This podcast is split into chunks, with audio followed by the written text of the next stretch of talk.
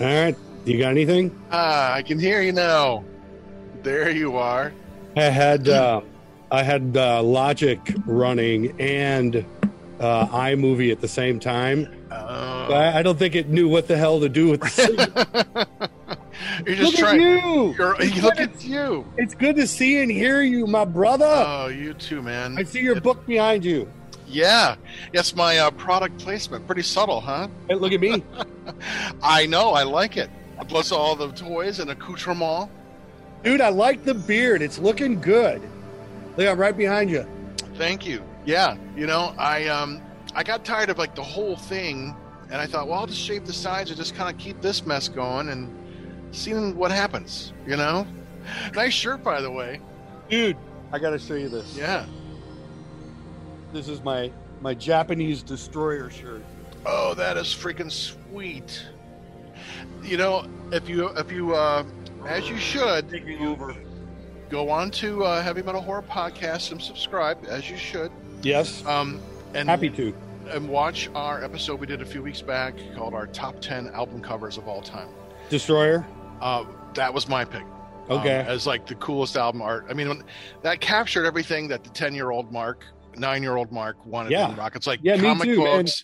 It's like it was just adventure, danger. It was like, oh my god, right in my wheelhouse. And I thought, Absolutely. yeah, this is. what this were is some of the other ones? I don't want to spoil it for you, No. man. Oh, okay. Okay. but. I, I will say the um my first choice, I believe number ten for me was Boston, their first album.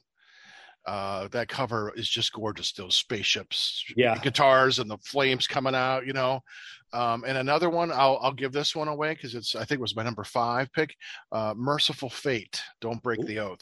Okay, Wow. It's just, I mean, it's so rock and roll. I mean, you got this yellow flames and this like, or red flames and this like demon coming through and pointing. You know, I mean, it's just so metal. You can't. Yeah. You, know. So yeah, that's a, that's a good one. Um, I got. I think Destroyer is my favorite one. I Yeah. think. I maybe.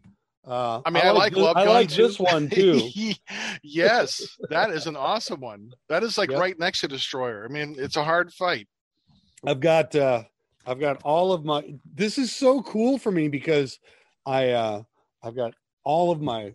I was lucky. I found a good copy of the books. 'cause I- Nice. I have like, you know, I like the second book so much better. Okay. Um, and I have like 300 copies of these, but this one where I don't think the writing is nearly as good. I didn't even, you know, I'll get into more of it later. yeah. I can't, I can't keep these, you know, still, you know, so I don't, I don't know if any are, I think they're still on Amazon too. I'm Yeah. not sure.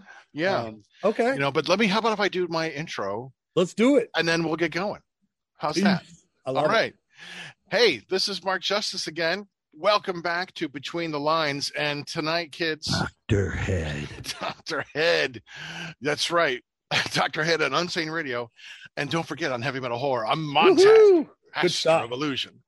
Uh, tonight, we've got a good friend and a good brother, Aw. Tim Price. Uh, I love you, man. Um, hey, you I- too, Mark. It's so great that It is. it's it's i mean we talk think you know i know facebook has its undesirable parts but you know i got to tell you we wouldn't be able to, we wouldn't be able to keep up without it so much. I mean we talk almost every day on there but it is a pleasure to hear your voice. And yours as well to see your face moving instead of a static picture. yeah yeah. You know? Um no i agree. I, i'm so grateful for this technology. Oh man. So tim welcome to between the lines. Welcome thanks to the show thanks for inviting me. Um, this is I'm- awesome. You know i'm so happy that we're that you're here. We can get a chance to talk and not just about your books i mean i certainly want you to be able to showcase your books and your ministry sure. um but just just to get to catch up with you man it's been like Yeah. it feels forever so Yeah. i'm just you know I, i'm like i feel bad for you because i'm like and look at this and look no at this no it's all good man I- I got this. I got this. I got. Look at this. There's that. You know? yeah no this is fantastic i mean uh, no this is good man i mean eventually we're going to get around to writing uh but but this is i knew you know i i wanted to make sure that you had opportunities to talk about oh gappa nice all these things. And this is one thing i really like about you that i've always liked about you as a friend not just because you're such a great guy and just a, Oh, a nice human being. I admire your passion and and i admire your dedication to to these things. And you have there's an exuberance that comes from within. It just kind of bubbles out of you. And and so I- whether it's that like kid inside that just is Yeah. always excited to be around that or just just an actual exuberance about just living. Um but that's just one thing i've always liked about you. So Well, no this is this is awesome. I mean look if they've watched this first seven or eight episodes and they're still hanging in with us then you know they're nothing's nothing's going to throw them now so thanks for watching. That's and uh awesome. we're yeah, gonna, yeah, you know yeah. but but they're just gonna you know this is for awesome. for so many of us, you know, monster, kaiju, pop culture fans, whatever you want to say. I mean, I can't speak for anybody, but I can speak for me that when I was growing up, you know, um, I grew up in a dysfunctional house. You know, there was, there was a lot of drinking, there was a lot of, you know, anybody who grew up in that environment understands what I'm talking about. And uh so trauma is created from that and just um and and I'll connect this to the books in a few seconds. Um but in all actuality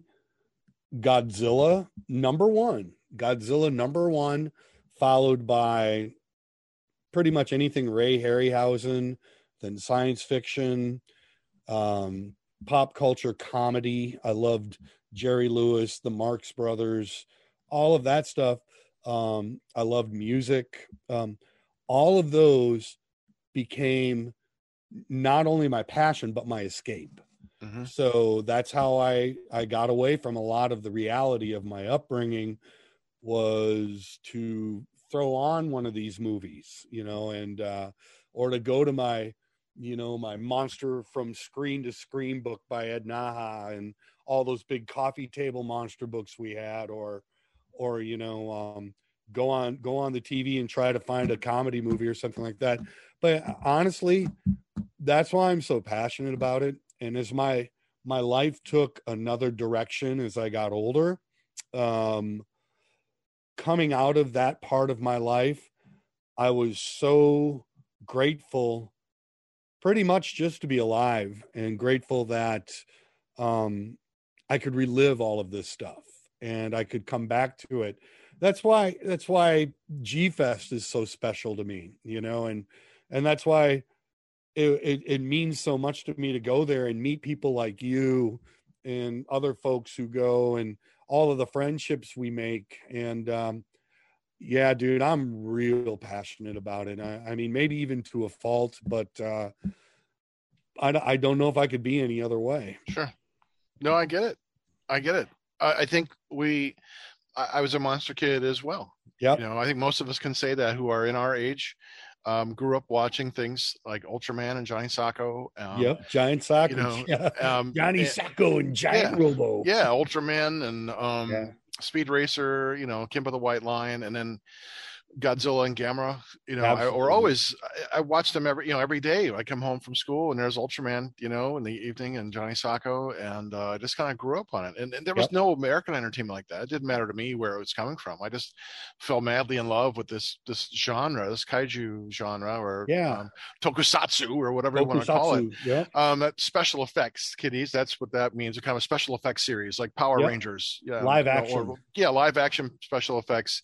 Um, you know, and then as I got older, I found you know Kamen Rider and things like that, um, Mhm. which were just you know great fun. So there's just still part of me that every time I watch these movies, I still feel like I'm a ten year old kid or eight year old kid because I just I still love them in that in that area you know um and so I, I think that there's part of it like the new legendary movies just don't spark it at the same for me. There's something Mhm. different a little more serious a little more realistic. I think maybe Sure. that's part of it but um everything's so serious nowadays. Yeah is, yeah. I- take it so serious. Right.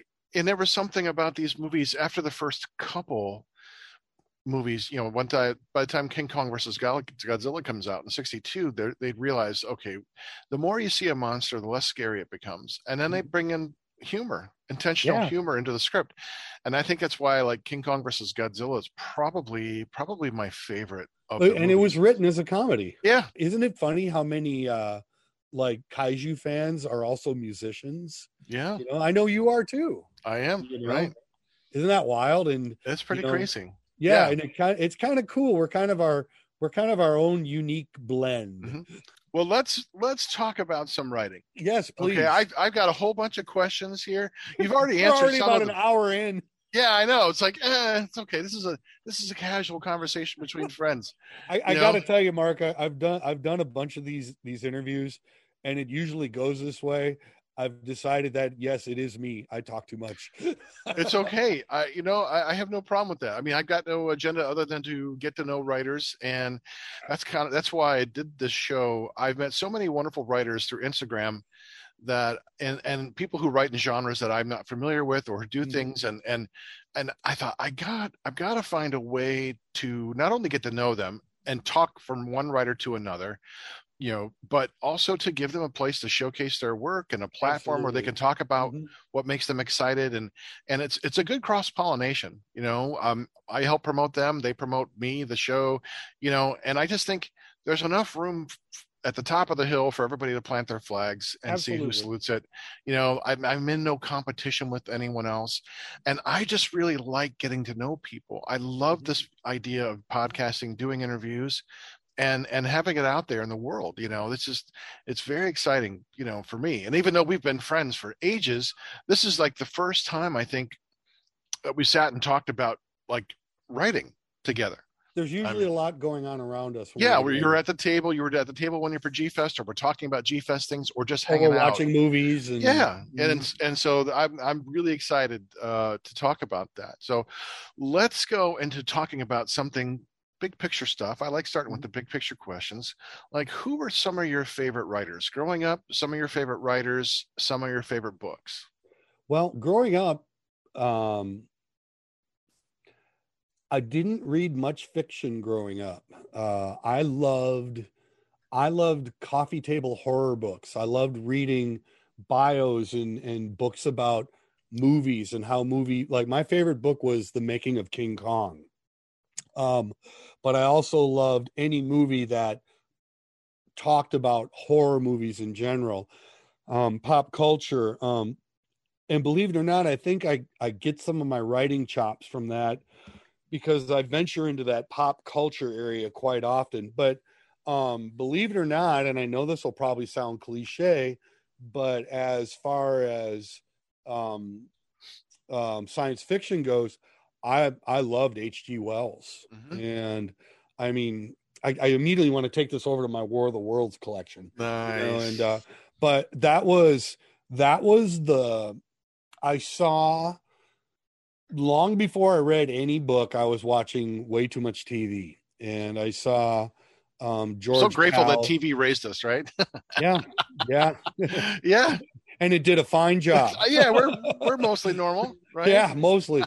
Um i remember watching the 1953 george Pal war of the worlds you know the big enchilada one Mhm. and I remember just falling in love with every and this was after I was a Godzilla fan too already but I remember falling in love with absolutely everything to do with film and story and special effects and and um even even the fear factor a little bit you know of the idea. That movie scared me man. It Yeah. scared me. Those um, alien ships hovering yeah the yeah. sounds they make it's so that very creepy. that that kind of that- hissing warbling sound it, yeah, metallic yeah. and vibrating. Yeah it's it's- absolutely. You know it, was Yeah. scary. And then but it was that movie though that inspired me to read my first novel which Okay. when i was young and that was war of the worlds you know nice. that's a great novel. available. I went to the Yeah. library and picked it up oh yeah. and it scared the crap out of me. I totally get it. The yeah love and, and- that and stuff's that- always classic. There's a reason why it's classic. Yeah yeah and that that the time machine's a wonderful book too. That that even gets a little it, it gets a little unnerving at times you know when you're reading it. Um and of course i you know i loved and loved stephen king. Mhm. um I, I i do and but then again i like dan brown and i believe it or not i i love the harry potter series too. I mean Mhm. i i read that faithfully. It was fun. It was exciting. Um i didn't love every aspect of it but it was still fun. And and i like things i i like things that are that's quite the hero journey. I mean, we're talking what eight books long of a hero. Yeah, journey, it's amazing. you know? I mean, I, I So- I I've never read them, never really felt compelled to. I was more pulled in by Rowling's story. You know, Yeah. ho- homeless and Me too. Me and too. poverty stricken to like the Yep. world's first billionaire author. Yeah. Um, I mean, kudos, good for you. Yeah. you know, like absolutely. That's amazing. So I'm happy for her for her journey. Yeah. I would I would love to have written a series that was a tenth of suc- as successful, and I'd be happy with a hundred million. I'm okay with that. I'm not gonna be well, too you're not, greedy. you're not greedy. no, I'm not gonna be too greedy. I'll, yeah. I'll Yeah. take a hundred million. Sure. Um, you know, that's still plenty enough to s- I'm with share you. with my friends. Yeah. exactly. and don't forget, I'm your friend. That's right. Not not forgetting at all. You're gonna have you're gonna have a, so many eight millimeter movies. You won't know what to do with them. we're gonna we're gonna gonna have you open up a, an eight millimeter theater for people to come Oh, in. You can charge them be- just charge them a dime to come in have popcorn and watch movies. oh my gosh. I, I, my life would come full circle, you know, if that Exactly. happened. So Right. That would that would be called. That would be good. just amazing. And I would, without any hesitation, say that H.G. Wells is my favorite author. Nice. Mhm. Oh, well, you can't go wrong with that. Yeah. Yeah. So, what was it that first drew you into writing? Like when you when what was the switch saying? You know what? I want to write. Well, I think uh, I think a lot of us will relate to this. Uh, along with using um, monster movies and films and comedy as a great escape growing up, as a kid, I I started dabbling in it. You know, I mean, you can probably relate. You're sitting at school and it's like you watched a Godzilla movie the night before, and it's like I want to write my own Godzilla story. And I remember uh, the first book or first story that I ever wrote that got past one chapter because I I've got a billion unwritten books. Um, uh, we all? yeah, it, it was about. So I grew up in Minnesota, and it was you know I remember my my family had gone up to Duluth, and I think I was like eight or nine years old, and we went to there's there's a Radisson hotel there that has a spinning restaurant on top that overlooks Lake Superior. Um, it's still there, but it's kind of it's sort of like how Tokyo is now. It's engulfed by larger buildings, and uh, and I remember starting my story of how Godzilla's in Lake Superior, and he comes up from Lake Superior, and my main character is at that restaurant on top of the Radisson, spinning around, and it's like every time it spins around, Godzilla is closer and closer, and I thought it was so cool, you know. What a and, uh, great dramatic tension. Hold on, Yeah. we gotta wait four minutes for the thing to rotate. Yeah, I know. It's like it's like yeah, and I thought it was so cool, but you know, it's like you're just sitting at your table. Oh my gosh! Then you spin. Oh right. my gosh! Spin. You but know, as a like- kid, though, you're thinking, "Yeah, we're gonna come around." Yeah, I mean, it is a great visual device. It reminds me a little bit of like, uh, if it was spinning this fast, it would have been. yeah, right. No, that's that's wonderful. So, do you still have that story? Do you have a Um, copy? it's it's it's around somewhere. But you want to hear something? I took that idea, and there's a part in Big in Japan book one where I emulate that that whole idea. Mhm. where it's a strobe like uh, effect and when the al- they're they're this is a virtual cornucopia of all sorts of nasties Good. and- This is what I was going to ask about you next. So let's let's go ahead and talk about Yeah, Big in it's the- Japan and book two as well. yeah so there's a there's a scene where where the aliens are coming down and uh they've breached the eio and the eio is and there, there's definitely a lot of E eio jokes um the eio is the earth intelligence organization and aliens have breached it to come help them against i mean you're going to find there's a lot of familiarity here um especially probably to the the showa era of um, kaiju films. And uh, as the head alien is getting closer, there's a strobe light going. So it's like, he's here, he's here, he's here. And pretty soon he's right in front of um, the head of the EIO, whose name is Jack. Um, they call him Sir Jack, is right in front of his face. And he goes, Jesus Christ, because he's uh he's he's very I don't want to. I, I would love for people to read this stuff because uh, and I want to get my thoughts in order because Sir Jack is a really cool character, and I might give away who he is just so it might drum up some interest in the story. So, um, do you want me to kind of give the whole rundown on that, that's totally up to you i mean I, I, was going to describe this as like a wild ride of rock and roll yep. giant monsters mecha yep. aliens yep. and it's just so much fun it's it's yeah. like it's like a roller coaster ride it and, totally is. and that's what i liked about i mean i so much about it and um, I think it's wildly entertaining. And I, I want I would, to, uh, yeah. if you don't mind, I'd no. love to give kudos to on the first book to Alan Barnes, and Alan is the one who did yes. the cover art. He certainly did. Isn't that wonderful? It's beautiful. And of course, he did the back cover art, and yeah. it was the the whole idea was that the book was originally going to be a comic book, mm-hmm. and uh, I had talked to Alan about the story, and he said, "Well, why don't we do a comic book?" And I said, "Okay." And and comic book writing is so different than writing a novel, of course. Um, I had too many words. So he yeah. said we have to keep it to a, a, limited amount of words so we can rely on the panels to tell the story through drawings. And then pretty soon I overshot that. And then all of a sudden I made too many words. I said, well, why don't I just do a novella? Pretty soon I passed that up you know, and then it just wound up becoming what we decided to make just a uh, illustrated novel. And his his his art throughout the book mm-hmm. is so wonderful, and uh, he just captured so many of the the creatures. Oh I yeah, love, I love his style, and that's Zargatron, and like even uh, um, this in mm-hmm. in London and but so rare that you get an illustrated novel anymore. It reminds me of the books I had as I was a kid. Yeah. You know, like that that you would I had like a treasure island that was like that. Yeah, yeah. And and he had these nice great drawings, pencil like drawings like like sketches. Yep. You know. I oh, love that. Yeah, one. that's fantastic.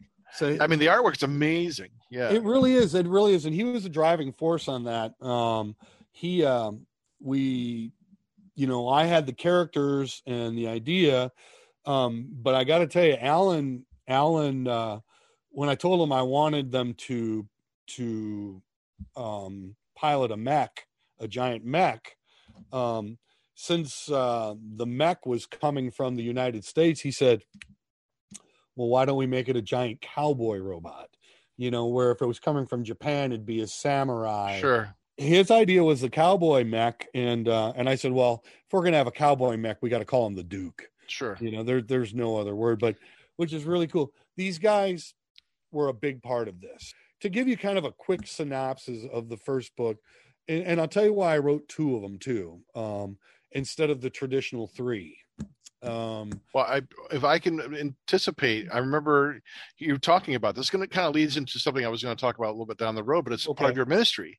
Yes. Right. Yes. I mean, the two books you said the character is based off of you both before and after your sobriety. Absolutely. And, and I thought that was a really, really wonderful way to, you know, I think writing is always cathartic, and and you know, I I have used writing to process sure. as well. Um, I think it's important. It's a, the act of writing allows you to it's it's like the best kind of therapy there is because you're yeah. just allowing yourself to channel and deal with all the emotional baggage and and harm and damage that have has happened to you or you've done to yourself and and try to come to some understanding yeah. with it and then and then allow yourself to say okay you understand it you can come to a place of of at least setting it out there so it's not mm-hmm. inside anymore and it's and it's you know? it's very therapeutic i i love yes i i love how you've kind of brought so much of this, not only the the personal experience. I mean, that's the thing that writers are always taught. You know, the first thing you're taught in, in yep. any creative writing class is write what you know. Yep. And exactly. I think that's why Stephen King writes about writers. Yep. So and, much. And alcoholics. And alcoholics and and bull, problems with bullies. Mr. King, I'd and love Satan. to have you on the show. And I, I get it. We we get it. You yeah. you're a writer. We get it. Can you write someone different, please? Um, yeah, like he's going to come on our show. Um, now, you now never know. Will. You never know. Probably, hey, I think it's a like, great show. I'm loving son it. Son of a bitch, Justice is calling me out. I gotta go in between the lines. look, look, Stephen King. Yeah, you show me up, Mr. King. I'm Come here. on, man. Definitely do it. Yeah, yeah, but you're right. That's and that's that's why. Um, Well, that's why. That's why I love it. That's why I wanted to tell you. The city is bring about is this concept of show what you know. You write what you know, but you're also bringing all your passions to front. yeah, t- yeah. together the worlds of music the worlds of kaiju you know all these all these kinds of things are coming together and this is kind of my segue into the the, low the- the low self esteem part. yeah the- all that because each I mean- we talked about this earlier because in uh, the first book is Tommy and he's dealing with his low self-esteem his uh his inferior complex inferiority complex and all of these things that I I suffered with. Um however I dealt with that by drinking and drugging and winding up in treatment and having a almost 20 year battle with uh illicit drugs and alcohol right?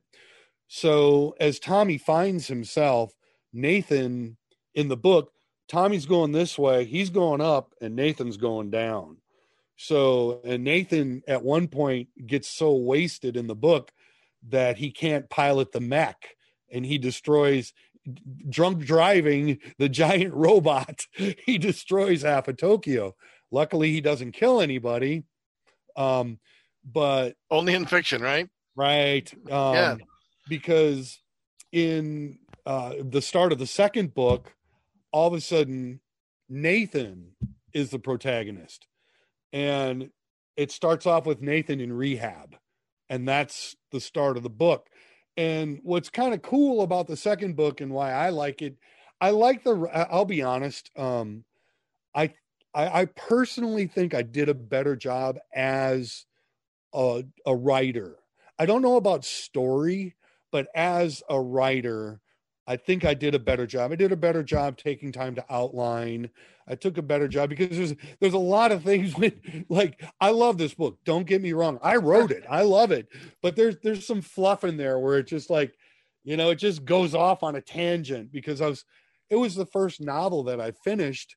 So it's like, you know, often as writers when we're writing, all of a sudden you can take a little left turn and it can steer your book in an entirely different direction sure just from one paragraph Yeah. um and i wrote a couple of those i wrote a couple of those paragraphs where uh I, I thought it was cool but in a sense maybe it wasn't necessary you know but uh that's what good I editing still- will do because you can always cannibalize that stuff for something else absolutely absolutely Yes. absolutely so but that's that and um and, and the thing about the second book that i really like is as nathan um he leaves the band and he's kind of pursuing a solo career because that's what all lead singers do when they've had enough sure and um, there's all sorts of things and people that kind of pop up during it, including uh, a new kaiju. And the new kaiju is a, I love this art. The new kaiju is, Yeah. is a mecha tarantula named King Taraxian. And King Taraxian is a metaphor for Nathan's addiction. And there's like a point in the book where in addiction um where eventually we have to face our demons and face ourselves and um i never got this illustration in the book and i really wish i would have um because alan did a fine job you know when you're in the throes of editing and putting it all together and how many pictures you're going to have per chapter you know it, you get Mhm. moving pretty fast at what you're going to do sure but can there's there's a scene in the book where uh, Nathan comes face to face with his demons. So he's he's staring at the eight eyes. Literally, he's about to get mauled by the giant spider, and he sees his reflection in the eight eyes of his demon, which is the spider, which is a metaphor for his addiction. And oh, it just and and another thing that happened while I was I had to take a six month no a year break from writing the second book because my father died while I was writing the book, and that that shows up. It shows Sure. up, but it started going so dark, and I always want to keep it light. You know, I don't want it. I want there to be an underlining message um, of how we can we can deal with our low self-esteem how we have a choice. We don't have to we don't have to believe what the committee says you know? Or if we have addictions that we can we can battle our addictions. We can we can fight it. We're not we're not we're not done you know and we're not done in by these. And we have the the opportunity to not only become um better people in our it's so important that we like ourselves you know? And and i'm not saying by any means that we walk around and we come we, we become narcissists and you know and we're i'm talking about simply enjoying being in your own skin. And for me i couldn't do it. I couldn't enjoy being in my own skin where the only way i felt comfortable i had to medicate with chemicals you know and that's pretty common with addiction you know but that's what i was going to say earlier. The same thing about the ministry kind of came with this book where i felt if one person read the book and it made as tommy's hero journey progresses and he learns more about himself you know there there's a scene where I, I love the scene where he saves a group of people from a kaiju right? And he's in his ship and he swerves down and, and they're they're done. They're done and they're all looking up and they're they're they're holding their children and their life is flashing in front of their eyes. And and he can almost hear the screams from inside his ship. And he goes down and he thwarts the spider crab. And then all of a sudden his whole life changes. All of a sudden he doesn't being a rock star is not as important and his thoughts about his low self-esteem in this pale in comparison to the act of saving so many people. He calls it puny. He says my thoughts and my my dream i can't remember it verbatim i, I it's been a long time just seemed puny compared to the intent of saving these lives. And it, it's kind of i got to tell you i read it i'm like I can't believe I wrote that, you know, because it's pretty cool, you know. Yeah. But if if the book helps one person who reads it and they go, and, and Mark, this this happened at G Fest, and uh, did you go to any of the big in Japan panels? We would have, you know, I'm sure I did. I mean, oh my gosh, we'd have a I mean, hundred people in there, hundred people Yeah. in there with their big in Japan books and drawings, and and I remember one of them saying, dude, I'm Tommy. I am Tommy.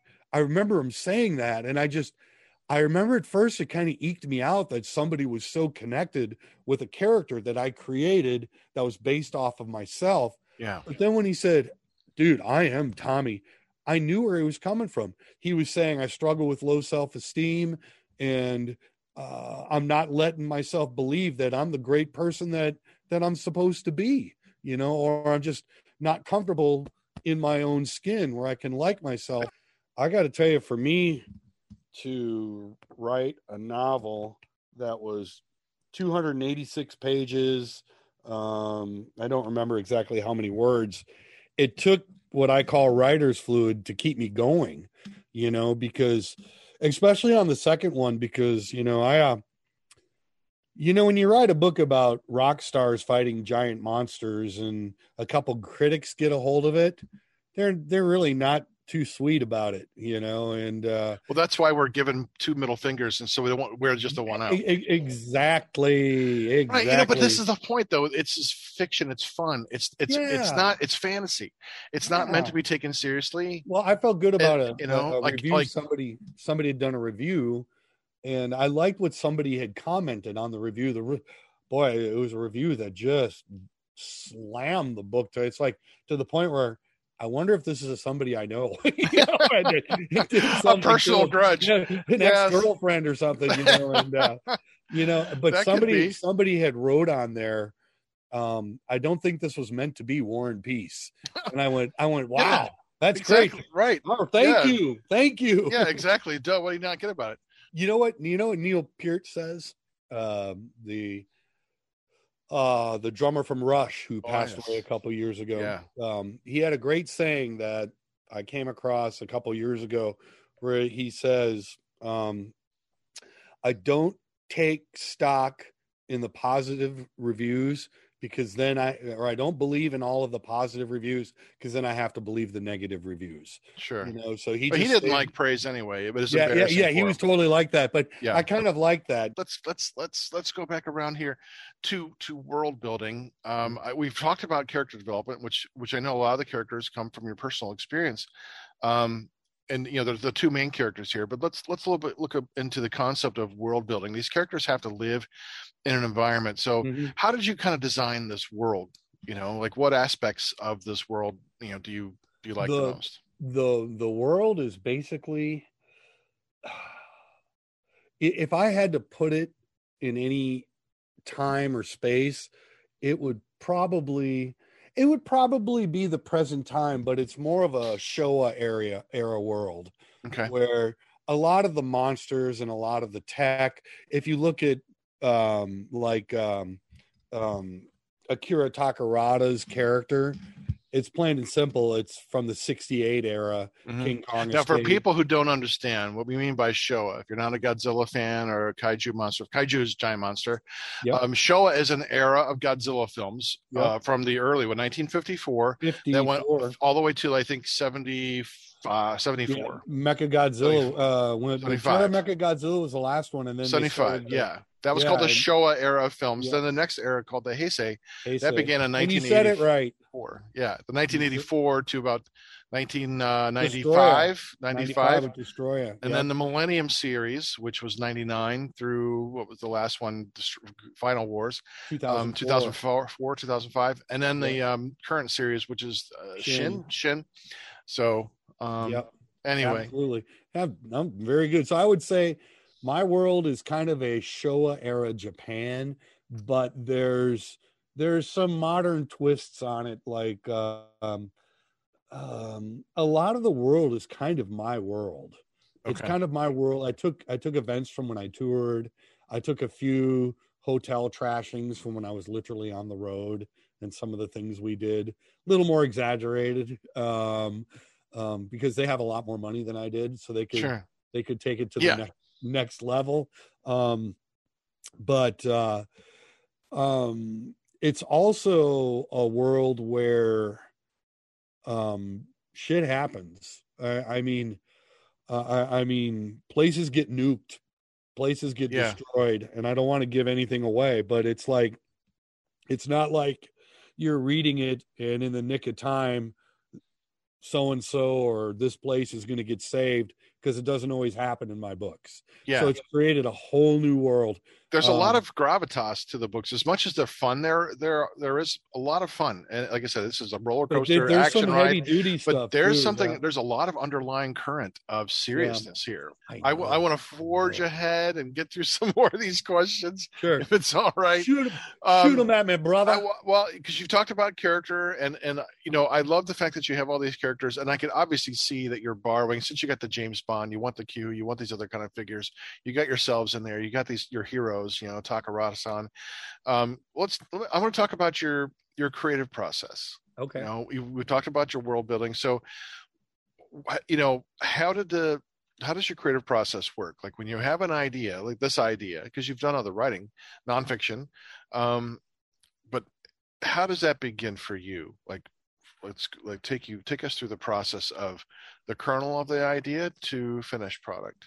my uh my creative process for both music and writing for me kind of happened in the same way um where i get ideas you know and i'm sure you can relate to that you're you're you're driving in your car you're in your office you're somewhere all of a sudden it's like you get whoa you get hit Mhm. on the back of the head and all of a sudden it's like this this idea i get a lot of ideas like that i um i literally on my my phone uh for writing writing ideas music ideas i have a dictaphone and i immediately when i get those ideas I get a lot of them at night when i'm laying Yeah. in bed Right. you know and if you like, don't write it down immediately, your brain's going to you forget, it. in the morning. forget it. If you're a creative Yeah. person, put your phone right next to your bed so you can just go over there and grog into it what the idea is. Yes. So you This have is what. I I always forget those.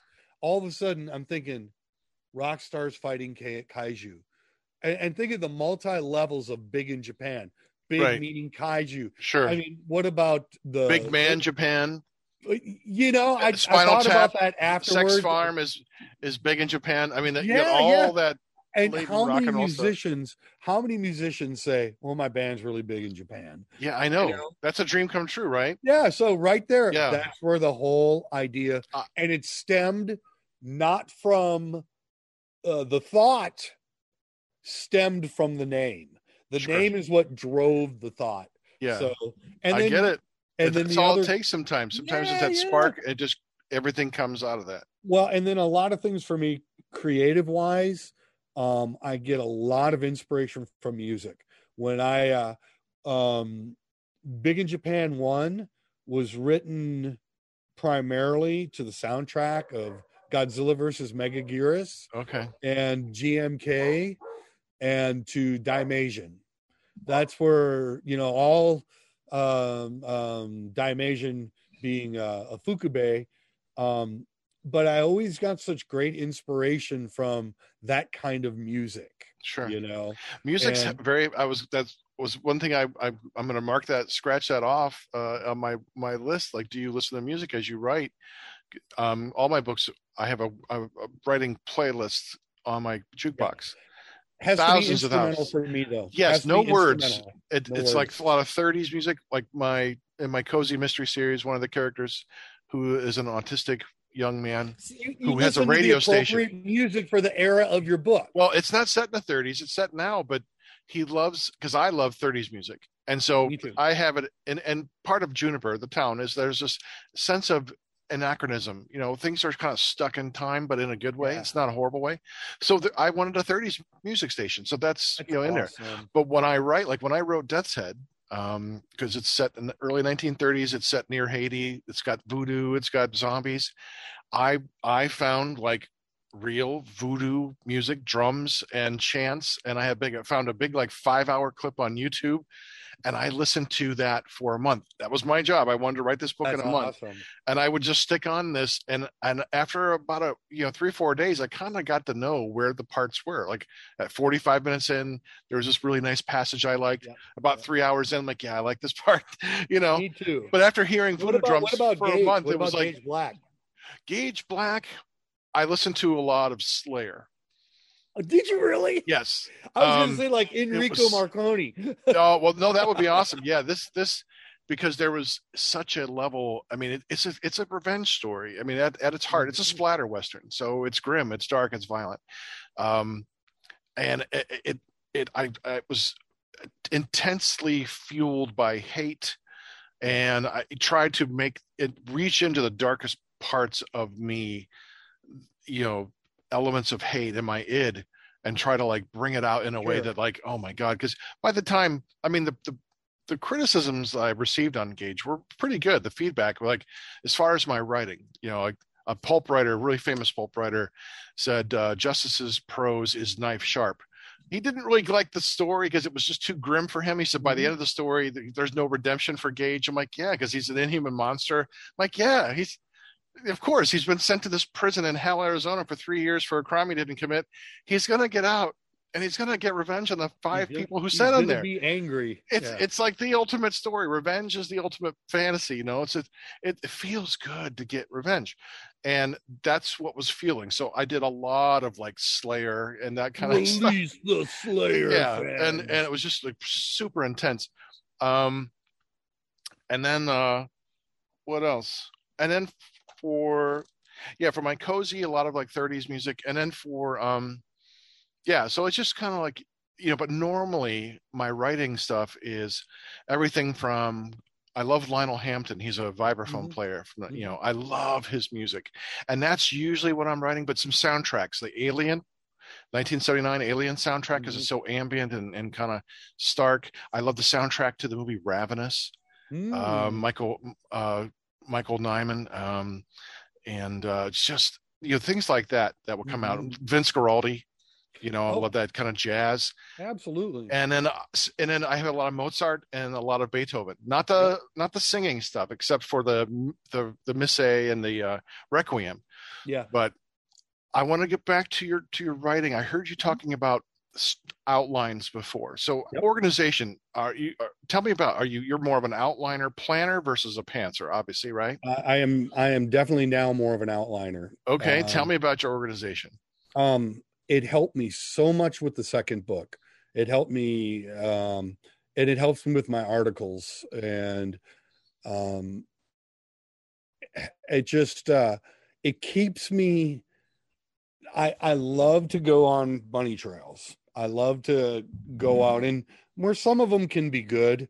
I like to kind of stay within the story so it just doesn't get too far. And like I said, I experienced that a little bit in the first book, um, where I just found for me, for me, I just seem to write better when I think about the story as a whole and what I want to happen um, between um, the the main plot and the subplots and you know i kind of think about okay what's the what's the top plot what is the what's the top story what's the underlining story what's maybe a little b plot we could have going in the background you know that may rear its head in another book um so i try to keep that in mind and i just i get i kind of look at it like playing dot, dot to dot i i take the chapters. I, I take the ideas. This is what I what I what I've been doing. I take the ideas for the names of the chapters to take me in the direction that I want the book to go. Does that mean that's going to be the chapter's name? No, but it helps me stay in that direction. And then I kind of will write a, and it seems like a lot, but I'll write a little summary, just about a paragraph about what I want to happen in that chapter and okay. how that's how that's going to propel the story so it doesn't get too far off or stray away from the story or the plots and um, what's really cool is like a lot of times when you read a book you read something in the first few chapters and then it sort of goes dormant during the book and then all of a sudden at the very end it rears its head together and it ties together so much you know and it's like how did how did they do that and it's like well I wrote a little bit about it here and here and here. And then I did a little sideline where here's how it's going to grow and nurture during everything else that's happening. And then when you get some situations like only that, that issue can really resolve the problem that's going on midway in the book or towards the end, all of a sudden you've forgotten about that element and they come back in and save the day, you know? So it, it, I'm a very visual person. As much as I like yeah. music, I'm so visual. And when I have it in front of me, and it's like I'm when I when I do my outline, it's sort of like your notebook. There's lines, there's this, there's there's you know doodles, you know mm-hmm. what, what the monster might look like or what okay. is going on, or so. And, and it helps me write. I feel I write better when I do that. Yeah, I get it. I totally get it. Um, yeah, I'm an organizer as well. I I have to uh, like a, a, lister. You know, like when I get my ideas yeah. and I develop them. Um, I think mine came come from just being spending so much time in academia, you know, yeah, uh, yeah. And, and and having to have a plan and organize and what I would teach my students, uh, you know, to develop a paper. And so I would do the same thing. I would, you know, you always have to start off with an idea, then you develop it. Yeah. And I, you know, when yeah. you're starting off with the idea, you never know where everything's going to fit yet. I'm just like, right you're just generating, you're brainstorming. And so every idea I have for a book or an idea, like I'll just write it down and not everything's going to make it. And then I start trying to figure out, okay, what's, how's the, then I start putting the pieces in place. Like I got all the yeah. pieces now, where do I yeah. want them? And then in the terms of like my, my cozy, um, I actually color code my outline. Um, is I have elements that where the cozy elements are one color, the mystery is one color, the exposition's another, a secondary yeah, plot is another color. Yeah. So for me, I see it visually like, okay, if I'm writing a cozy element, the, the color helps me remember like, okay, sure. let's, let's really cozy this up. Let's try to make sure where if it's the mystery element, that's totally what I'm get focus that. on. You totally know? get that. And, it, and it's been helpful for me. So, um, so I love, I love that. I love that you have that writing a paragraph for it is. And then when you see things coming to coming together, I think outlining enables you to kind of leave those breadcrumbs because you know what the pick, you know what the end's yeah, going to be. Yeah. You yeah. see the whole roadmap, and so you're allowed. You uh, can do those things earlier on, kind of to drop those hints that you see like M Night Shyamalan does so well. You know that you don't know their hints until after you see the end. E- Exactly. Like, Exactly. oh, Yeah, yeah. That, that's how he does. It's like, yeah, that comes from planning, yeah. and and so that's why I'm I'm always amazed at these pantsers, the writers who have they just start off they they have no idea where they're going. I'm like, Yeah. I can't imagine. And, and you know that's that. cool too. I mean, you right get- they do it they do it they, Yeah. more power to them Yep. i just my brain couldn't handle trying to construct an entire story and characters But that, and that's how I did the first book, just like that. And you know, I was I was defiant about organizing, and I was defiant about doing an outline. I just I just I just want to write as it goes. And the more I thought about it, and the more I started writing, and when uh, probably after the first book, when I was offered a couple opportunities to write articles for magazines, um, I felt that I should probably take a uh, a better, a more of a pro stance, uh, professional stance on how I do my writing, and that's when I started doing it. And now, now I, I love it, and I and I wouldn't do it without it because you do, uh, for me, not you know, like I said, I did the first book like that, and um, but for me, I like the idea.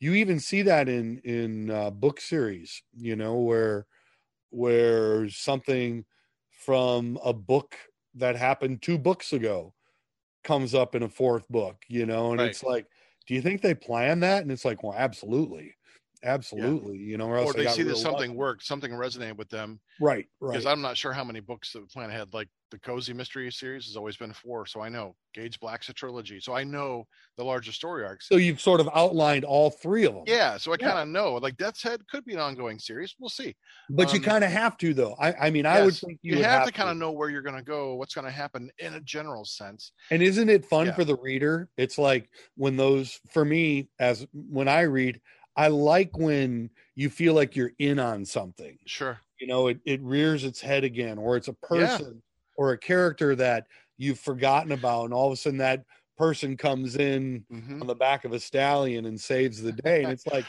it, totally works. You know, it's like, oh my gosh, I for it's Eric and his men. You know, it's uh Eric the Red and his clan coming in to save the day. You Yeah. know, all of those things that we can, you know, not only visualize, but we have feelings. You know, and uh, Mhm. so and it was really it was really fun because like what you're saying about writing about where you grew up there's just something special about doing that that's kind of fun you Mhm. know it's something i might i might and, and and what was really fun about it too was it was only like 5000 words. That's Sure. why i wanted to do a book of individual stories. Right. You know so but anthology because you could you could write in, in 5000 words you got about 20 eh, 15 to 20 pages. You can do anything. It's just short get in and get out you know and and you cover anything. Um but no i i i, I yeah i like there's something about about that the memories of the place sharing that you Yeah. know and, and and it's like sharing but it also inventing at the same time. It's yeah, it may not have been the precise thing that happened but it was close enough that you can you can talk about the, how it felt you know the experience of it. And um even something as silly as like uh there, there when i where i lived there was a, a funeral home kind of um, caddy corner uh to us and we could see in the back where they had like a big garage and and so the kids who, who lived in the houses a couple houses down with me we would always play together and we were always imagining like because we were pretty young that this back room you know those big like garages where they had like all their tractors and stuff um we thought that this is where they kept all the the coffins you Yeah. know and we were thinking i bet if we go in there we can find a body Yeah. know? and that's the kind of stuff that when you're you know 10 years old that's oh man that's- total scooby-doo. Exactly that's what you're thinking. And we were like because we were afraid we were going to get caught like oh no we're going to get in jail for like breaking in. You know i mean we we never did anything about it but the memories of that talking about that made their way into my first book because the, the, the characters were talking about that you know? Yeah. I I love being able to kind of drop those and using real Yeah. life, real memories that are kind of funny or embarrassing and kind of bringing them up into into a book because I you know it just kind of happened it came out i didn't write in my in my outline you know abby and ray talk about this it's just they're having dinner you know, with their parent with Ray's parents, and it just kind of happened. This was one of the rare scenes where the characters kind of took over, because I'm like you, I'm a visual writer. I, I it's like I, I, see a movie in my head, and I'm just trying Yeah. to write Yeah. with words what I'm seeing. And this was the instance where, like, for an hour and a half, I'm writing the scene, and and I didn't realize how much I was smiling until at the end, I was my cheeks were so sore because I was it was joyous, and it was like you effortless. back, yeah. Yeah, and Yeah. just having this memory, it was so much laughter and fun in this scene, and and like all these memories. I'm like, most of them were like really my memories of like growing up in this town, and to be able to put them in the story like that, and like it triggered the memories. Like I wasn't consciously thinking of it, Yeah. But to have it come out in the story and like, oh, okay, I get to share That's a, that. to- that's a total Monster Kid Chronicle story too. yeah, Whole whole idea of of you and the neighborhood kids, the the old man who has the tractor shed down down the street, but it's really we that's where they make the coffins. Exactly Yeah. Oh, right. I know. Well, speaking of feelings, this is my ham-handed segue into my next question. Tell me how you felt when you saw your book in print for the first time. When you held it in your hands, here it is. What was that Terrified. like? Yeah. Oh, great. Let's hear about that. I was terrified. I just uh I was just uh well, the first the first book I got back um there was a typo. It said Big in Japan, a novel by Timothy Price. Oh no! On your name. I got Oh, I got no. a bunch back and uh so uh, um and I was already going to G Fest. Um luckily the name was in it was smaller. You could have drawn like a stick of an eye. You could have said that's just the dot for the eye. Just had a big giant. I put in a rush order for round tickets and what I did or round little circle stickers that said special G Fest edition. Oh, And I took the round sticker and put it right here so it just looked like I threw it there. oh, it covered up- nice. It covered up the uh the, the misspelled word. Perfect. So, so if anybody has one of those G Fest special edition, they sold out. That's fantastic. I love that. So I was always The- weird about picking up books, but once I picked it up, terrified, picked it up and went through it, and I liked the size of the font, Sure. and I didn't see anything standing out that I would stress upon or about. Um, it's pretty dang exciting Yeah. pretty dang exciting. I mean, this this to me, I love it. I love it. I love, I love, I love having these. I love. Yeah. I have them displayed on my fireplace. It's very important to me, and I'm not trying to brag about them, but it's something that is very special to me. And and we both know it takes quite the commitment to write a novel. When you finish a book and you put that period there, whether you put the end or you have a plan to continue it, there's nothing like that. I mean, just Right. that that feeling of accomplishment that Sure. you did something that a lot of people set out to do that most will not finish. Yeah. Um, so, okay. Just a couple more questions. I'm going to wrap this up. what is your writer fantasy? Um, If you, if you have one.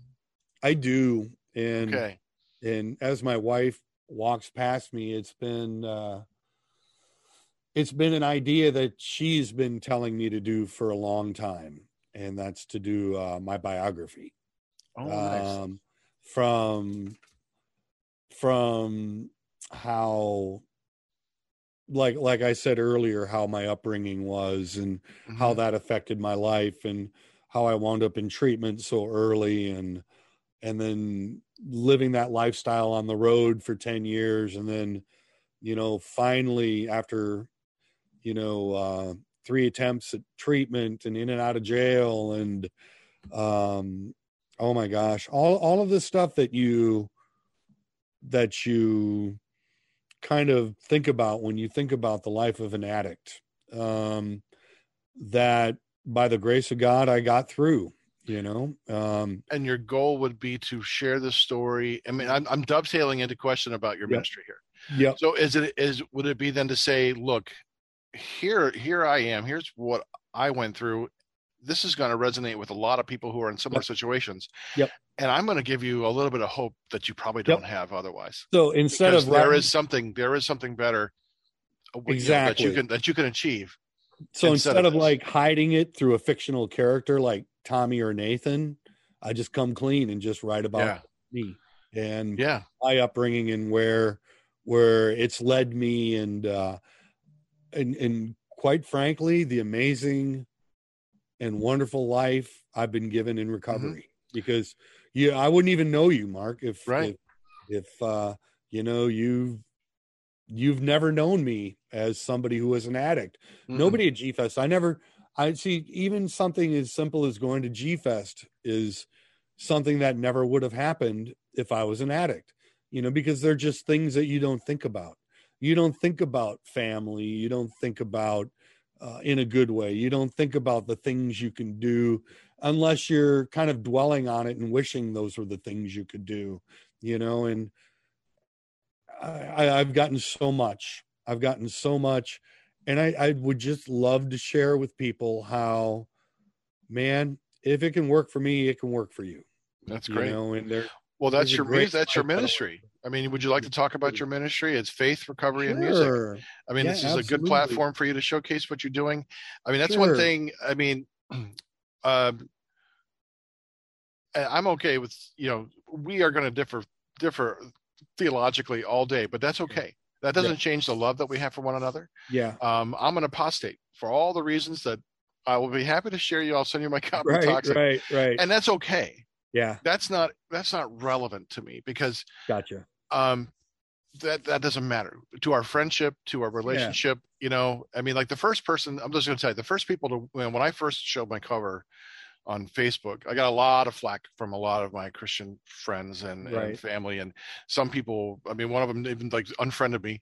Um but the first person to reach out to with me with love was mark matsky Hmm. you know and just said i just want to say i love you brother yeah i love you wow that's And- and like- coming, coming from mark too well, I mean, that's I mean, the Matskis are just beautiful people, you know. Yeah. So, so theologically aside, Yeah. um, I think that your ministry and what you do to reach out to people because you have a heart because you've been there that's the thing you've been there you know what it's like but you also are on this side I, i'm so proud of you for Thank your ministry i and i i support you 100% in that ministry i think it's a beautiful ministry that you do Thank you. and um, so just I'll let you Sure. talk about Okay. faith, recovery, and music, and and how you do that, what your goal is, what you want to do, because this is your platform now, and share it with the world, my friend.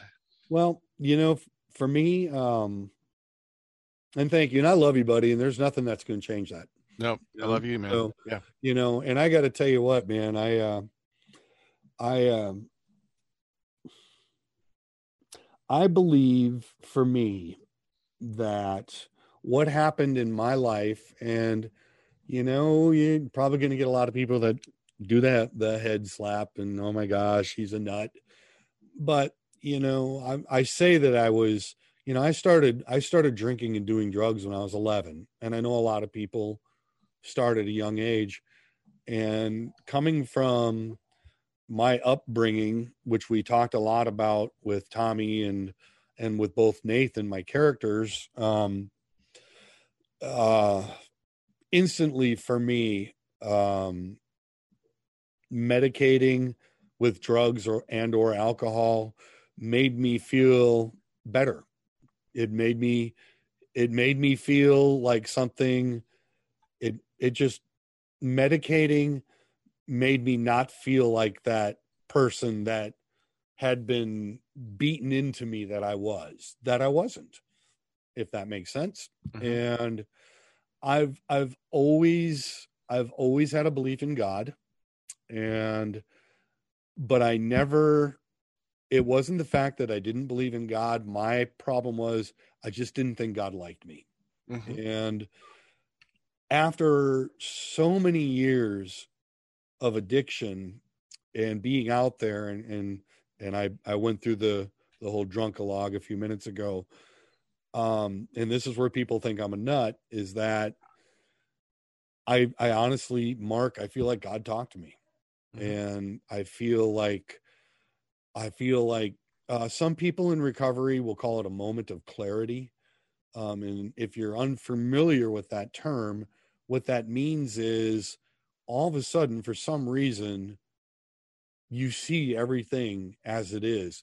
And it could be in the middle, in the midst of your darkest hours. A lot of times it is, you know, you're, you could be on the, the floor of your rock bottom or you could think you're at rock bottom and the trap door just opened and you went down even further because rock bottom there there is no rock bottom it it goes down as far as is further than you want to think it does um so anyway and i had that where i felt god talked to me and showed me in a way that made it understandable for me after years of people trying to help me to quit you know and people who loved you saying, Oh my gosh, quit. Can't you see what it's doing to you and your family? And I never could. I couldn't see it. I never understood it. And, and all of a sudden, I got that.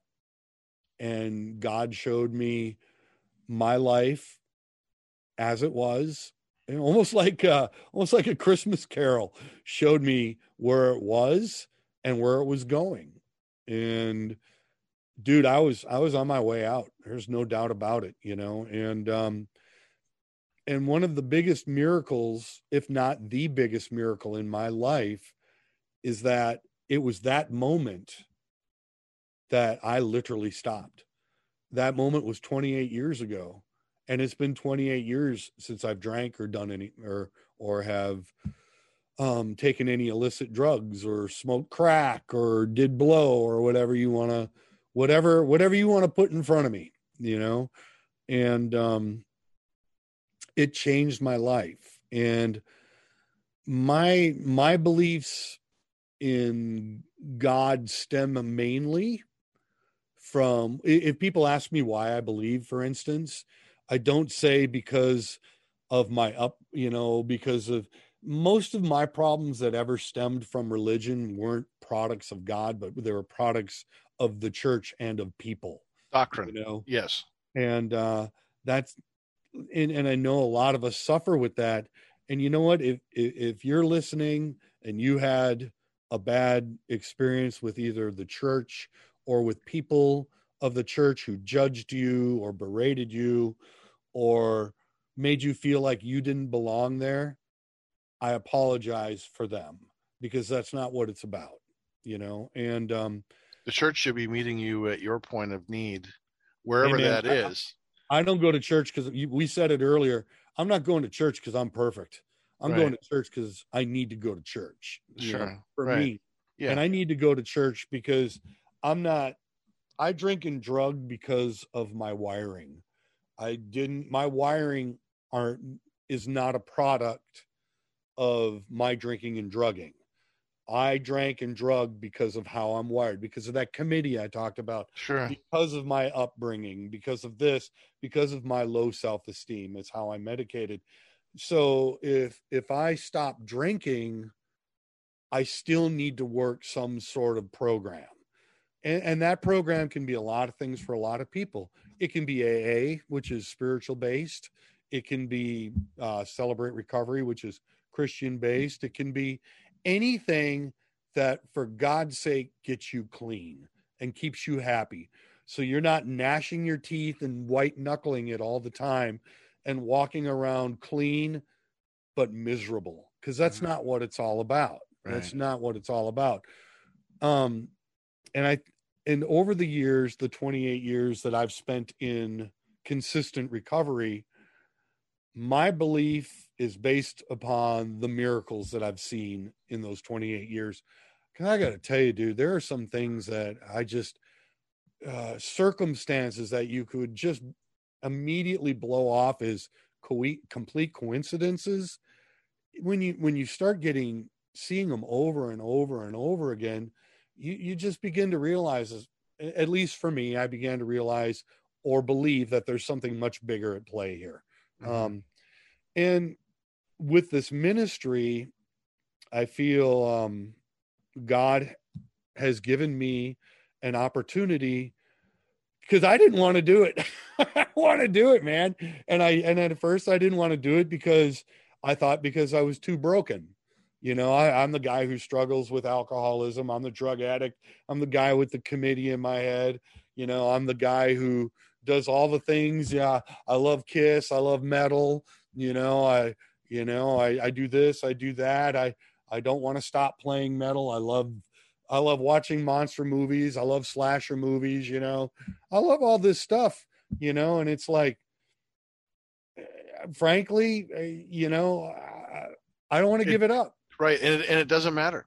Doesn't matter. I think that's what you're showing. Yeah, and it does. It doesn't. none of it. None of it matters in a spiritual sense because it's the church. It's what set those kind of rules up. before. Absolutely, absolutely. I want to be clear about that. Yeah. You know, it's like I love writing stories about monsters, and I love playing music. I love. I love. I'm like you. I love all sorts of music, though. You know, it's like I I put out a CD last year of instrumental Christian hymns. Mhm. You know, Oh, you know, yes. some I some of my favorite tunes I remember songs were on that, and I just love your finger picking style. oh, I thanks. mean, I and I you I asked once for you. Sorry to get off track. Uh, if you could, if you had something from um, Guaraldi and and the the Peanuts, and I think it was was it um, Christmas time is skating here. Christmas time or yes yes I think so, and I was like oh. Did I make you a CD and send I- you? you know, I'm. I think you sent me a link to. Uh, give me the song, and then was it on YouTube? Did you have it on YouTube? Yeah, yeah, you know, Yeah. I'm going to make you a CD I- because Okay. I'm gonna do, I'm gonna do a, a Christmas instrumental CD. Wonderful. So, but um, but I love doing that. But then again, you know, I love playing a Les Paul through a Marshall stack on eleven. You know, Right. And so, and I also know that there's a lot of people who want to be clean, who believe, but feel maybe because of some of the things they like that they're not worthy. And it's not a question Yes. Or they have to give them all up. It's it's not. We're not perfect, and it, it's and maybe if you believe it, you know, it doesn't mean it doesn't mean it's a fault, or it doesn't mean that um, what I'm thinking is a mistake and God's forgiven me for it. Um, what it means is is no matter what it is, God accepts you. Sure. period. Period. And you know i like i said i used to think because i was broken god didn't want me to do this. But the fact is it's broken people who are so much better at helping other broken people. Right. you know um i'm going to get far much further talk somebody i believe who has struggled with drugs and alcohol will maybe get a little hopefully hopefully we'll get a little more relief talking to somebody who's been on that same path Right. that same journey where they can share the outcome and the outcome is good it's got a it's it's got a happy ending you know and it's like right. you know Yeah. and and when i talk about the committee you wouldn't believe how many people just when i start talking about you know i'm not saying i, I, I have voices in my head and i need to be hauled off in the padded um, ambulance like i said earlier but a lot of us have those those incessant voices that Yeah. continually tell us. When i share that and all of a sudden people go you get that too? And i'm like Yeah. yes. They feel so much better. And you know what? You have a choice. You don't have to believe that bullshit. You don't have to believe those words in your head. That's that's that's the stuff Just that- because they're there doesn't mean they're true. yeah and and to me that stuff is not of god that stuff is more of people that have instilled beliefs uh, or uh, discouraged you by any whatever means that has made you feel less than you deserve to feel you Yeah. know Well, we carry that that. trauma with us. You know, childhood, we carry That's- trauma our whole lives, and sometimes we're going to process it. It's going to take a long time to process these things. yeah and that's that's what we try to do we try to you know we are a uh, i'm not a doctor i am not a doctor i am a knucklehead who by the grace of god has accumulated 28 years of recovery and i feel like um again i feel like um i was approached and called to do this because you know and i was going to say the second reason i i didn't feel i should do this goes along the lines of what I'm saying. I want to play guitar. I want to play music. I want to write. These are the things I like to do. And selfishly, this is what I want to do. I want to write. I want to play music, you know, and I just so happen to have 28 years and I work a pretty good solid program. I sponsor people. I reach out. I go to meetings. I do the things that help me stay sober, you know, but I don't know if look god i'm gonna i'm gonna be straight and upfront with you i don't want to give up playing i don't want to give up writing yeah i don't want to give up these things and god went that's not the plan right no one's asking you to yeah we're yeah right. but that's where i go i go well I that go was the church i grew up in my experience yeah. growing up was you know once you become saved then you have to give up everything you've ever done because it's all mm. worldly you know and that that is a crushing kind of pressure to grow up and thinking, my God, there is just nothing fun. Like, why the hell am I doing any of this? Hey, man. You know, and then by the time I was 10, I was having cognitive dissonance with my faith. Like I knew at 10, like something was fucked up about all this, you know, I, and I just, it, but I was taught this is the reality. And, yeah. you know, and because no one could answer my questions. Yeah. I had deep theological questions at age 10 and, yeah. and, and that's, that was my recovery coming out after 40 years of yeah. systematic emotional abuse and religious abuse. And there's so much of that. It is it, and and that's so i i i applaud you well for on that end. It's like we're both recovering from the trauma that we've suffered when we were younger. my, our um, when we do the podcast we have uh, myself we have a gentleman named jeremy garris who owns uh, uh, Spirits at Rest treatment facility in Montgomery, Minnesota, and we have uh, our good friend Pastor Christopher on there. And I got to tell you what, man, greatest guys in the world, awesome. And and I like what he says. He says, you know, you don't have to be an addict, you don't have to be an alcoholic because we're all recovering from something. Right. And I think a lot of us are recovering from trauma in the church. Sure. And you know, that's just I don't say that to I don't say that to belittle my God or my belief in Jesus Christ. I say that that I think there's a lot of things that are a bit astrew. We are we're a non-denominational ministry and our guidelines, I have to put our guidelines up because they're quite simple. They're mm-hmm. quite simple. We are simply children, and this is for faith recovery music. We're simply children of God. Um, we'd like to be clean.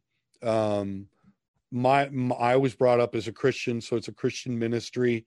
Um, we are completely non-denominational, and if you want to take your, we keep it as simple. Right. Keep it as keep kids, it simple, stupid. Right. Yep. As possible, where if you have further beliefs within your Christianity or your your religion, um, and you have doctrines that you feel compelled to abide by, we encourage you to do it but this isn't the place it's not here. Right. you know we're simple. We want to we want to serve. We want to we want to help others. We want to work our recovery. And we want to thrive in life. We want to have a good life. And sure. and there's no way you're going to get that life if you're struggling with addiction on a daily basis. And if you can't get out of the the hatred of your own self and you know personally me again the reason i i believe um is because of the miracles that i've seen over and over and over and not looking at it as a perspective of um being judged or or the things that have happened to me as a churchgoer but looking at it as how god or jesus wants me to continue my life you know so much of it becomes man-made doctrine and man-made this and man-made that. So mm-hmm. um that's where i stand with it. And what i love about it is that i'm getting shown more miracles through and and it's it's not like it's not like i i i don't, I don't know what it on to be 100% honest i don't know what is real and what is not real in the essence of a lot of things, but I do know this. I've seen a lot of people get their lives back. I've seen a lot of people happy. I've seen a lot of people starting to thrive and people who are doing the things that they want to do, um, be it as musicians or writers or or whatever, or seeking a job that they never thought they could have, or go back to school or whatever because they're finding out who they are and they're finding out that they're their identity is not within their addictions you know? Hmm and that's that's what we're really big about. And to kind of tie it in with everything my dream for this um what i hope and what i pray about is that one that it's never i get to do a lot. I get to do a lot of the things i love and there is no denying that. I get to i get to write music. I, i'm so tickled that i get to write music that people like and listen to we both know that's a great feeling Yes. I I write a lot in the ministry. I write a lot of stories. I write a lot of my own experiences, and I um, it's just awesome to get to use what I feel are my strongest points in something that has the ability to help people with their lives. So I'm hoping as if if it's seen fit, if God sees fit, that this ministry will grow, continue to help people, and we expand and we help more people through music, through writing, and not just me. Man, I'm 55 years old. I'm not even going to be here that much longer. you Yeah. So it's like We we feel the encroachment of Yeah. our mortality. I'm so thinking, gotta- holy it's gotta be crap! something, yeah, that can Yeah. continue on. You Mhm. know, and it's something that can't be about me Sure. because the the subject is so much stronger than what I am and what Right. I think I am. You know, I'm just the I'm just the guy that I feel was called upon to kind of get it started.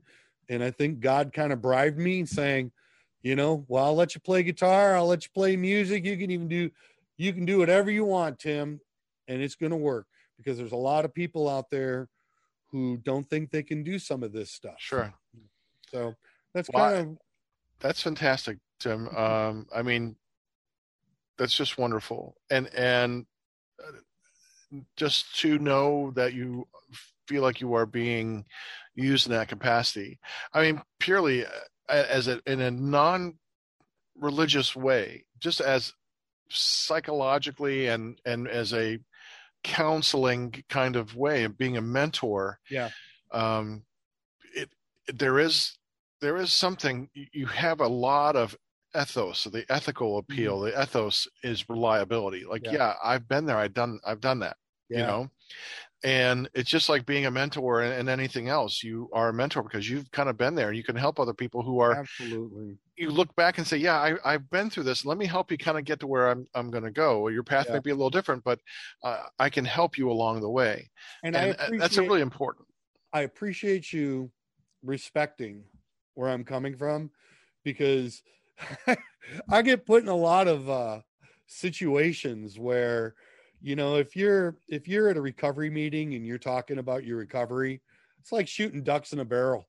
you know, Mhm. if you're if you're at a, a church or a church gathering and you're talking about your faith and your recovery, again, it's kind of like shooting ducks in a barrel, you know, but but God in his infinite wisdom is kind of found it funny to like when I go out, he always seems to put me in front of a beer garden, you know, or something like that.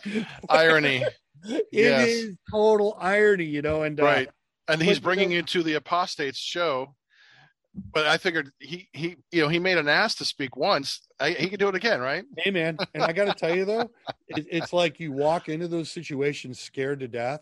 Yeah like right now, you know, I know and love and trust you. sure You know, where I know even if our beliefs are different, you know, you you're not going to start throwing books at me and doing this and challenging me. No. But it, it does happen.